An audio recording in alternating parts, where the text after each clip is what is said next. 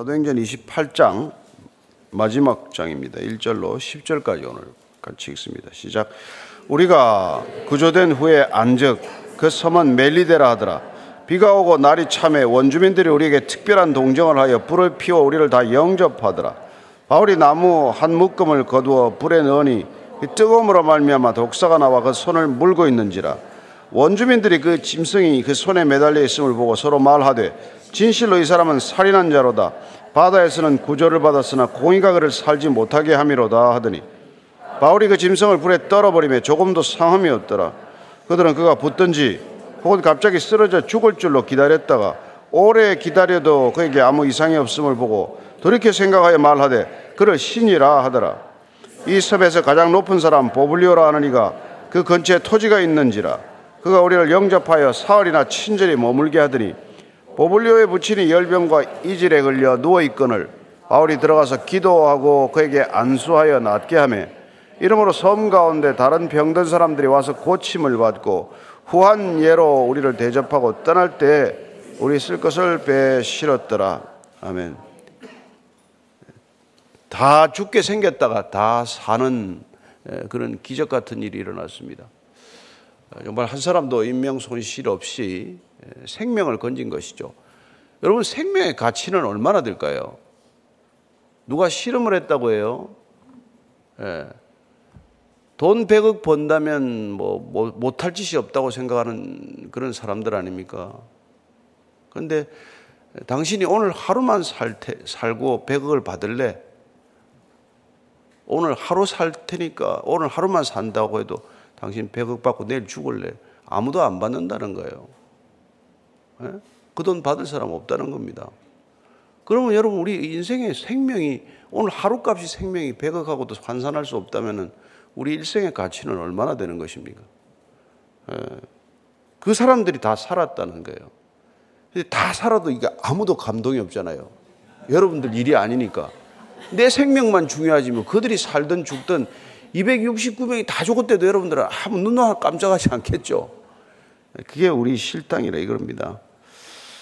자, 일 절 한번 읽습니다. 시작. 우리가 구조된 후에 안적 그 섬은 멜리데라더라. 이게 뒤에 구조받고 보니까 멜리데. 이게 라틴어로는 말리타라고 그러고 이게 표기로는 말타죠. 발음은 몰타라고 있지만 근데 유럽 사람들은 뭐 몰타라고도 하고 말타라고도 해요. 섬이 작습니다. 제가 구십 년에 천구백구십 년에 여기서 그 이게 냉전 종식을 선언하는 미소 정상회담이 열렸어요. 그래서 정말 가서 섬 곳곳을 돌아보되 곳곳을 돌아봐야 한나절도 안 걸립니다. 섬 크기가 제주도의 육분의 일, 어, 강화도 크기만 해요. 그러니까 뭐 한나절이면 다 돌 수 있는 거죠. 그리고 뭐 이게 시 이름을 몇 개 붙여놔도 다 뭐 이렇게 도로가 연결되어 있어서 큰 하나의 시나 마찬가지예요. 근데 어쨌든 이게 이, 이 섬이 이 굉장히 그 해안이 배가 들어올 만한 시설이 많지 않아요. 그래서 절벽 깎아지는 절벽 같은 해안들이 많아서 에, 거기에 이제 이 몰타 섬의 북서쪽 끝 말미에 배가 걸린 걸로 이렇게 추정을 하죠. 그래서 그 반을 지금도 가면 세인트 폴스 베이라 그래요. 에, 성 바울의 만이 하나 있습니다. 거기에 배가 걸렸던 것으로 추정을 하는 것이죠. 에, 여기에 이제 에, 일단 이제 안착했습니다. 근데 여기 이제 주민들이 나와서 어떻게 대접하는지가 이 절이에요. 시작. 비가 오고 날이 참에 원주민들이 우리에게 특별한 동정을 하여 불을 피워 우리를 다 영접하더라. 예, 비까지 왔다. 이게 십일월, 시월 말 내지 십일월 초기 때문에 그때면은 뭐 기온이 한 십 도에서 십오 도 안팎. 예, 그 바다 이제 헤엄을 치고 나왔으니까 뭐 굉장히 몸이 추위에 떨겠죠. 그러니까 이곳 주민들이 원주민들이 정말 특별히 이제 친절을 베푼 거죠. 뭐 그건 삼백 명 가까운 사람들이 헤엄을 치서 줄줄이 나오는데 뭐 몸은 뭐 완전히 뭐 젖어가지고 벌벌 떨고 나올 거 아니겠어요? 그래서 이제 불을 피워서 잘 따뜻하게 맞아준 겁니다. 그렇게 따뜻하게 낯선 사람들을 맞아주는 사람을 여기 원주민이라고 불렀지만 원래는 바바로이 야만인이라고 표기되어 있어요. 헬라 사람들은 자기 말 안 쓰는 사람들 다 이게 발바로스 바바로이라고 불러요. 원주민 아니 그 저기 저 야만인. 예, 헬라 말도 못 쓰는 야만인들이다 이렇게 부른 거죠. 근데 그 야만인들이 이렇게 따뜻하게 대접해 줬다는 겁니다. 유대인들은, 예, 뭐 하나님 믿는다는 사람들은 바울을 잡아 죽이지 못해서 안달이지만, 그러나 이렇게 낯선 사람을 환대할 줄 아는 이 사람들이 오히려 야만인이라고 불리는 사람들이었다는 겁니다. 여러분, 야만인과 이게 뭐 문명인의 차이가 뭡니까 도대체? 뭐가 야만인이고 뭐가 문명인입니까?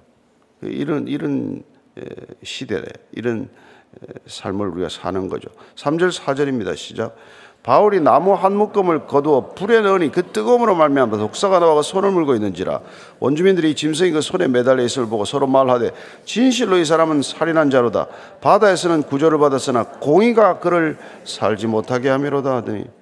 근데 바울은 왜 그냥 가만 불이나 쬐지 또 나무단을 묶어가지고 이렇게 또 불에다 넣는 이런 일을 하냐는 말이에요. 왜 그랬을까요? 바울은 왜 이래, 왜 가만 못 있어요? 아니, 사람들이 불을 따뜻하게 만들어서 피워놓으면 그냥 불 피우고 있으면 나무 이렇게 없, 모자라면 또 그 사람들 넣을 거 아니에요. 근데 여러분, 여기 바울의 이게 인격이 있다는 것입니다. 어쨌건 그 사람은 지금 불 쬐는 대접을 받을 수 있는 입장이지만 본인이 일어서서 나무단을 가지고 와서 그 불에다 넣는 일을 본인이 직접 하고 있단 말이에요. 이걸 세상에서는 하찮은 일이라고 말합니다. 격에 맞지 않는 일이라고 생각을 해요. 이런 일을 하기 싫어합니다. 야, 너 나뭇단 좀 갖다 그 불에 좀 넣어라. 네가 해라. 왜 나보고 시키니? 예. 근데 불이 사그러드는 걸 불을 좀 이렇게 키워주기 위해서 바울이 직접 가서 나뭇단을 가져와서 이걸 불에다 넣는 거예요. 이게 바울의 위대함입니다, 여러분. 하찮은 사람은 하찮은 일을 못하는 사람이에요. 그 일이 하찮다고 알아는 사람이 하찮은 사람이라는 것을 여러분들이 눈을 크게 뜨고 똑똑히 지켜보기 바랍니다. 이 내가 할 일이 따로 있지. 뭘 따로 있어요? 집에 변기가 막히면 지가 뚫어야 되는 거고. 예? 그렇지 않아요? 뭐 바닥에 우유가, 애를 우유가 쏟으면 지가 닦아야지. 야, 와서 우유 닦아라. 그럴 게 뭐가 있어요? 근데 사람이 그렇게 살, 점점 산단 말이에요. 그래서 무슨 고관대작이다, 무슨 왕실의 왕족이다 하면은 평생에 손에 물 안 묻히고 사는 걸 그걸 고귀한 삶이라고 생각하는 그런 어리석은 사람들이 있다 이 말이에요. 여러분, 하찮은 일 없습니다. 하찮은 일을 할 줄 아는 사람이 위대한 사람이라는 것을 믿으십시오. 예수님이 위대한 까닭이 뭡니까? 저와 여러분 같이 인간 같지 않은 사람, 짐승만도 못하는데 찾아와서 발을 씻어준 분이기 때문에 그분이 하나님이라는 거예요. 그분의 섬김을 받은 사람은 하찮다는 개념 자체가 없어져야 돼요. 그냥 나한테 있으면 그냥, 그냥 하는 거예요. 눈에 보이면 하는 거예요. 눈에 떨어지면 쓰레기 줍는 거고, 예? 나무에 불이 지금 꺼져가면 불이 좀 약해졌으면 나무단에 불 집어넣는 거고, 눈에 띄면 하는 거예요. 그게 바울이라는 겁니다. 원주민들이 그 나무단에 이제 동면하는 아마 그 뱀이 있었겠죠. 실제로 지금 몰타 쓰면 뱀도 없어, 없어요. 독사가 나오는 지역은 아닌데 아마 이렇게 독사라고 표현한 거겠죠. 그래서 손을 물고 있으니까 원주민들이 아, 저 사람이 그 당시에는 바다에서 빠져 죽으면 저주받아서 죽었다고 생각을 했어요. 그리고 또 바다에서 안 빠져 죽고는 다행히 나왔지만 저렇게 독사에 물리는 거 보니까 저, 저 사람은 분명한 죄인이다. 저 사람은 살인범이다. 그래서 지금 저런 죄를 받는 거다. 그리고 이제 어떻게 되나? 손이 붓나? 이제 독이 퍼져 죽나? 이걸 보는데 아무 일 없이 그냥 한단 말이에요. 예. 그러니까 그 사람은, 아, 저 사람이 처음에는, 예, 공의의 신, 디케라고 하는 공의의 신이 이제, 아, 다스리는구나. 벌, 벌, 죄값을 받게 하는구나. 이렇게 생각을 한 거죠. 자, 두 번째 바울은 뱀이 손을 물었으면 얼마나 놀랄 일이에요. 수선을 떨지 않는 사람이라는 거예요. 수선, 요란을 떨지 않는 사람이라는 거예요. 뱀이 물었으면 그냥 뱀 물렸다고 난리를 칠 거 아니겠어요. 뭐, 예? 펄쩍펄쩍 뛰고 뭐 뱀을 뭐 발로 밟고 그다음부터 뭐 쌩 난리를 칠 텐데 그냥 불에 떨어뜨려보고 그냥 아무 일 없었던 듯이 그렇게 한다는 거예요. 여러분, 무슨 일이 생겼다고 너무 소란 떨지 말라는 거예요. 너무 수선 떨지 말라는 거예요. 예. 제가 뭐 설교는 이렇게 하지만 제가 좀 소란형, 수선형이었어요. 뭘 하면 야단을 떨고 말이죠. 그런데 이제 뭐 나이가 든 탓도 있지만은 정말 예, 우리가 예수 믿는 사람들이 뭔 큰 일을 겪건 작은 일을 겪건 이게 소란 떨 일이 아니란 말이에요. 다 지나가는 일이고 또 우리는 은혜를 받은 자들이고 또 믿음으로 겪는 일이어서 예, 믿음은 위기를 이긴다. 위기를 넘어간다. 그런 사람들이죠. 예, 그래서 지금 오 절 육 절입니다. 시작. 바울이 그 짐승을 불에 떨어버리며 조금도 상함이 없더라. 그들은 그가 붙든지 혹은 갑자기 쓰러져 죽을 줄로 기다렸다가 오래 기다려도 그에게 아무 이상이 없음을 보고 돌이켜 생각하여 말하되 그를 신이라 하더라. 아이고 또 뭐 잠시 또 배 물렸을 때는 저 인간 저 살인범이네 죄인이네 하다가 살아있으니까 신이래 신. 이래서 야만인 소리를 듣는 거예요. 그죠? 근데 억울하긴 하겠지만 근데 이게 우리가 보던 장면 아니에요. 십사 장 루스드라에서 예? 그 안전 난 때부터 안전병이 또 일으켰더니 뭐 그냥 바, 바나바는 제우스 신이요 바울은 헤르메스 신이라고 뭐 난리가 와서 거기 제사장이 뭐 소를 가지고 환을 가져와서 집 앞에서 제사 지내겠다고 한 일 아닙니까? 그게 펄쩍펄쩍 뛰었던 바울은요. 도대체 왜 이러냐? 나도 성정이 같은 사람이라 예, 이런 짓을 하지 말라고 그랬는데 그럼 이때 가만히 있었겠어요? 바울이 저는 가만히 있지 않았을 거라고 믿습니다. 왜 이러냐? 신이라고 불렀을 때 또 비슷한 행동을 취했겠죠. 그러나 어쨌건 우리는 세상의 인심이란 이렇다는 겁니다. 한 가지를 보고 이렇게 생각했다가 다른 한 가지를 보면 전혀 반대의 생각을 하는 게 우리 인간의 성급한 판단이요 성급한 생각이란 말이에요. 그게 좀 잘 되면 뭐 복 받았나 보다 안 되면 저주 받았나 보다 이렇게 함부로 얘기할 게 아니잖아요. 그렇지 않습니까? 그 사람이 우리 대신에 고난을 질 수도 있는 거고 그 사람이 정말 의롭지만은 오해를 받을 수도 있는 거고 함부로 속단할 수 있는 사람도 없고 일도 없다는 겁니다. 그렇지 않겠어요? 그러니까 이 변덕스러운 생각 이게 믿음 없는 생각이란 말이에요.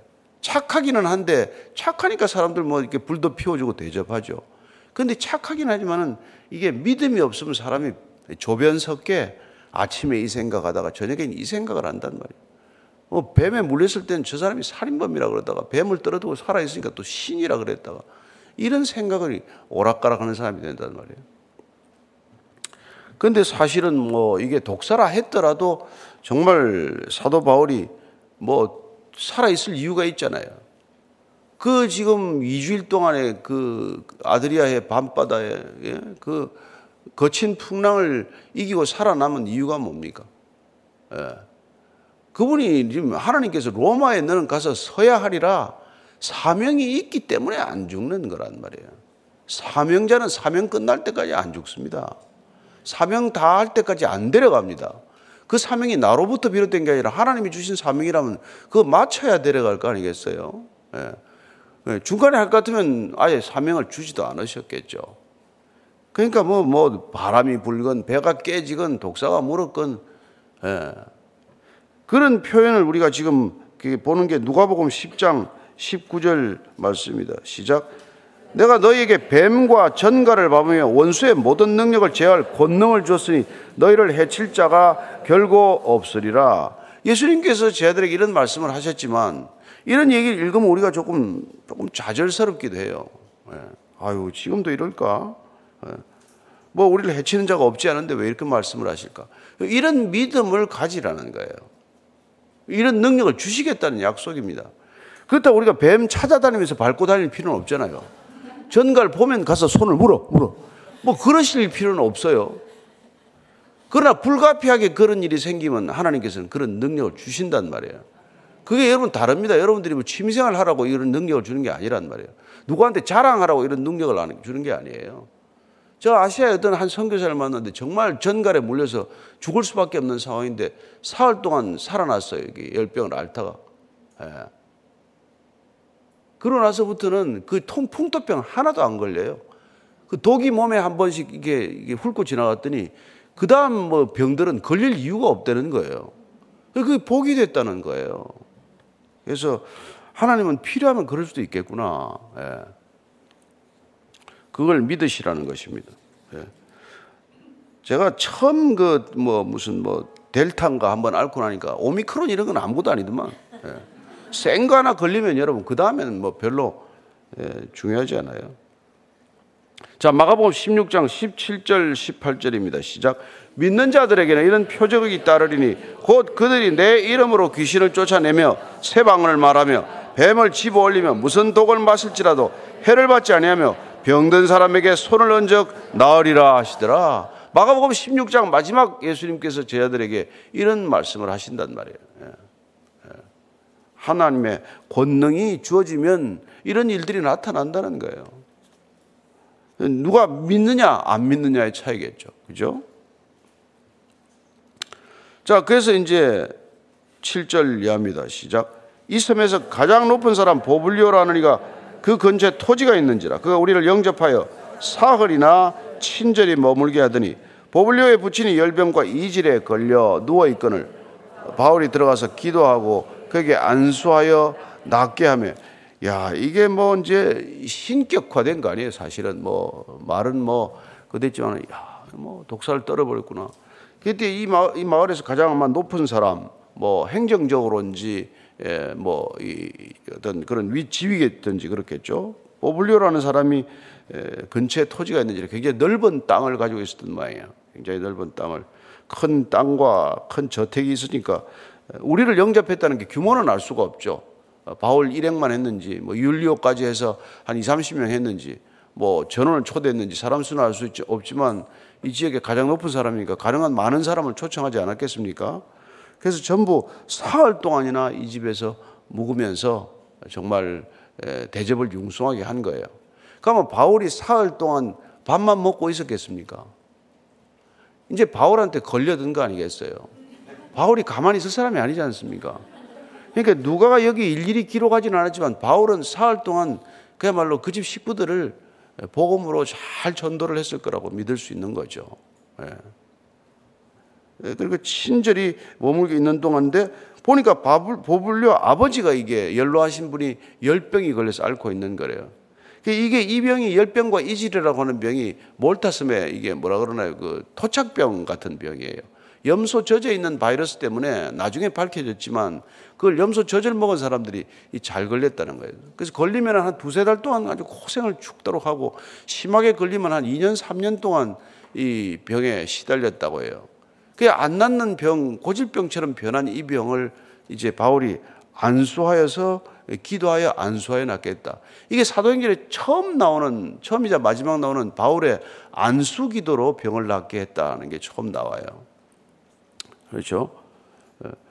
그랬더니 이 이름으로 섬 가운데 다른 병든 사람들이 또 와서 고침을 받다. 아니, 보블리오 아버지가 그게 안 났던 병이 났다는 소문이 삽시간에 퍼지지 않겠어요? 조그만 마을에. 지금도 인구가 오십삼만 정도예요. 그러면 그 당시에는 뭐 오만이나 됐겠어요? 뭐 훨씬 적은 숫자 아니었겠습니까? 그리고 여기가 이제 이게 기온도 이게 지중해 날씨고 해서 로마 군인들이 퇴역하고 나서 여기 이제 은퇴지로도 또 이쪽으로도 또 오고 그랬다 그래요. 그래서 어쨌건 이곳에 이제 사는 사람들도 들어 있고 했을 텐데 이제 뭐 의료 시설이 마땅치 않으니까 여기 병 고침을 받았다고 하는 말은 의료적인 돌봄을 받았다 이런 뜻이에요. 의료적인 돌봄을 받았다. 그럼 여기 의료적인 돌봄을 바울이 안수기도로 보블리오 아버지를 낫게 했지만 누가 의료적인 돌봄을 줬겠어요? 본인이 기록은 안 했지만 의사인 누가가 내과 의사인 누가가 여기서 세계 첫 의료 선교가 펼쳐졌다. 이렇게 우리가 짐작할 수 있는 거죠. 누가도 가만히 있지 않았을 거란 말이에요. 그러니까 바울과 누가가 한 팀이 되어서 이 몰타 섬에 의료 선교가 시작이 된 거예요. 예. 바울도 뭐 이렇게, 이렇게 낫게 했지만 그러나 누가가 자기 자신을 드러내지 않고 우리라고 하는 표현 속에서 그 일행 속에 포함되어 있지만 충분히 의사인 그가 아픈 사람들이 왔을 때 그냥 돌려보내거나 가만히 있지 않았을 거라는 것을 알 수 있지 않습니까? 그래서 그야말로 오늘날 뭐 세계 곳곳에서 의료 선교가 이루어지고 있고 또 많은 의료 선교팀이 뭐 아우리치라는 형식으로 가지만 그런 것들이 사실 여기서 처음 그 모습을 볼 수 있게 되는 것이죠. 그리고 특별히 이제 그 안수 기도로 병을 낫겠다는 건 예수님께서도 그렇기도 하고, 이 안수가 여러 가지 직임을 줄 때 이제 뭐 기름 부으심을 위해서 그렇게 나오기도 했고, 또 무슨 뭐 성령을 받게 하느라고 베드로가 가서 이렇게 저기 안수 기도하기도 하고 그런 일들이 있었지만은 바울이 이제 안수 기도하는 모습을 보게 됩니다. 어쨌든 바울은 디모데에게 이게 하나님의 권능을 소위 이렇게, 이렇게 받도록 하는 그런 기도 형식으로 소개하고 있는 것도 사실이에요. 그래서 디모데전서 사 장 십사 절 말씀 한번 읽겠습니다. 시작. 내 속에 있는 은사 곧 장로의 회에서 안수 받을 때 예언을 통하여 받은 것을 가볍게 여기지 말라. 예, 예. 우리의 은사가 이런 안수를 통해서 이렇게 나타날 수 있다는 것입니다. 물론 성령 충만이 나타날 수도 있고, 병이 낫는 은사가 있을 수도 있고, 또 예언하는 은사를 받을 수도 있고, 이렇게 은사가 나타날 수 있을 때 디모데, 지금 디모데에게 내가 예언을 통하여 받은 그 은사를 가볍게 여기지 말라. 이 은사, 은사는 나를 위해 준 게 아니란 말이에요. 절대로 가볍게 여기거나 뭐, 뭐 돈을 받고 대가를 바라거나 이렇게 할 수 없는 거란 말이에요. 은사는 하나님이 주신 것이고, 그 은사는 누군가를 위해서 그 은사를 사용하라고 주신 거기 때문에 은사를 쓸 때 정말 정결한 마음으로 쓰지 않으면 마치 독을 품는 거나 마찬가지란 말이에요. 그래서 은사를 받는 것도 귀한 일이지만 은사를 바르게 쓰는 것은 더욱 소중하고 귀한 일이라는 것입니다. 그러니까 사실 여러분들 다 은사를 받았어요. 남을 돕는 것도 아무나 돕지 않습니다. 그러니까 구제의 은사, 위로의 은사, 무슨 권면의 은사, 또 말씀을 전하는 은사, 말씀을 가르치는 은사, 그런 은사가 각자 다 다르단 말이에요.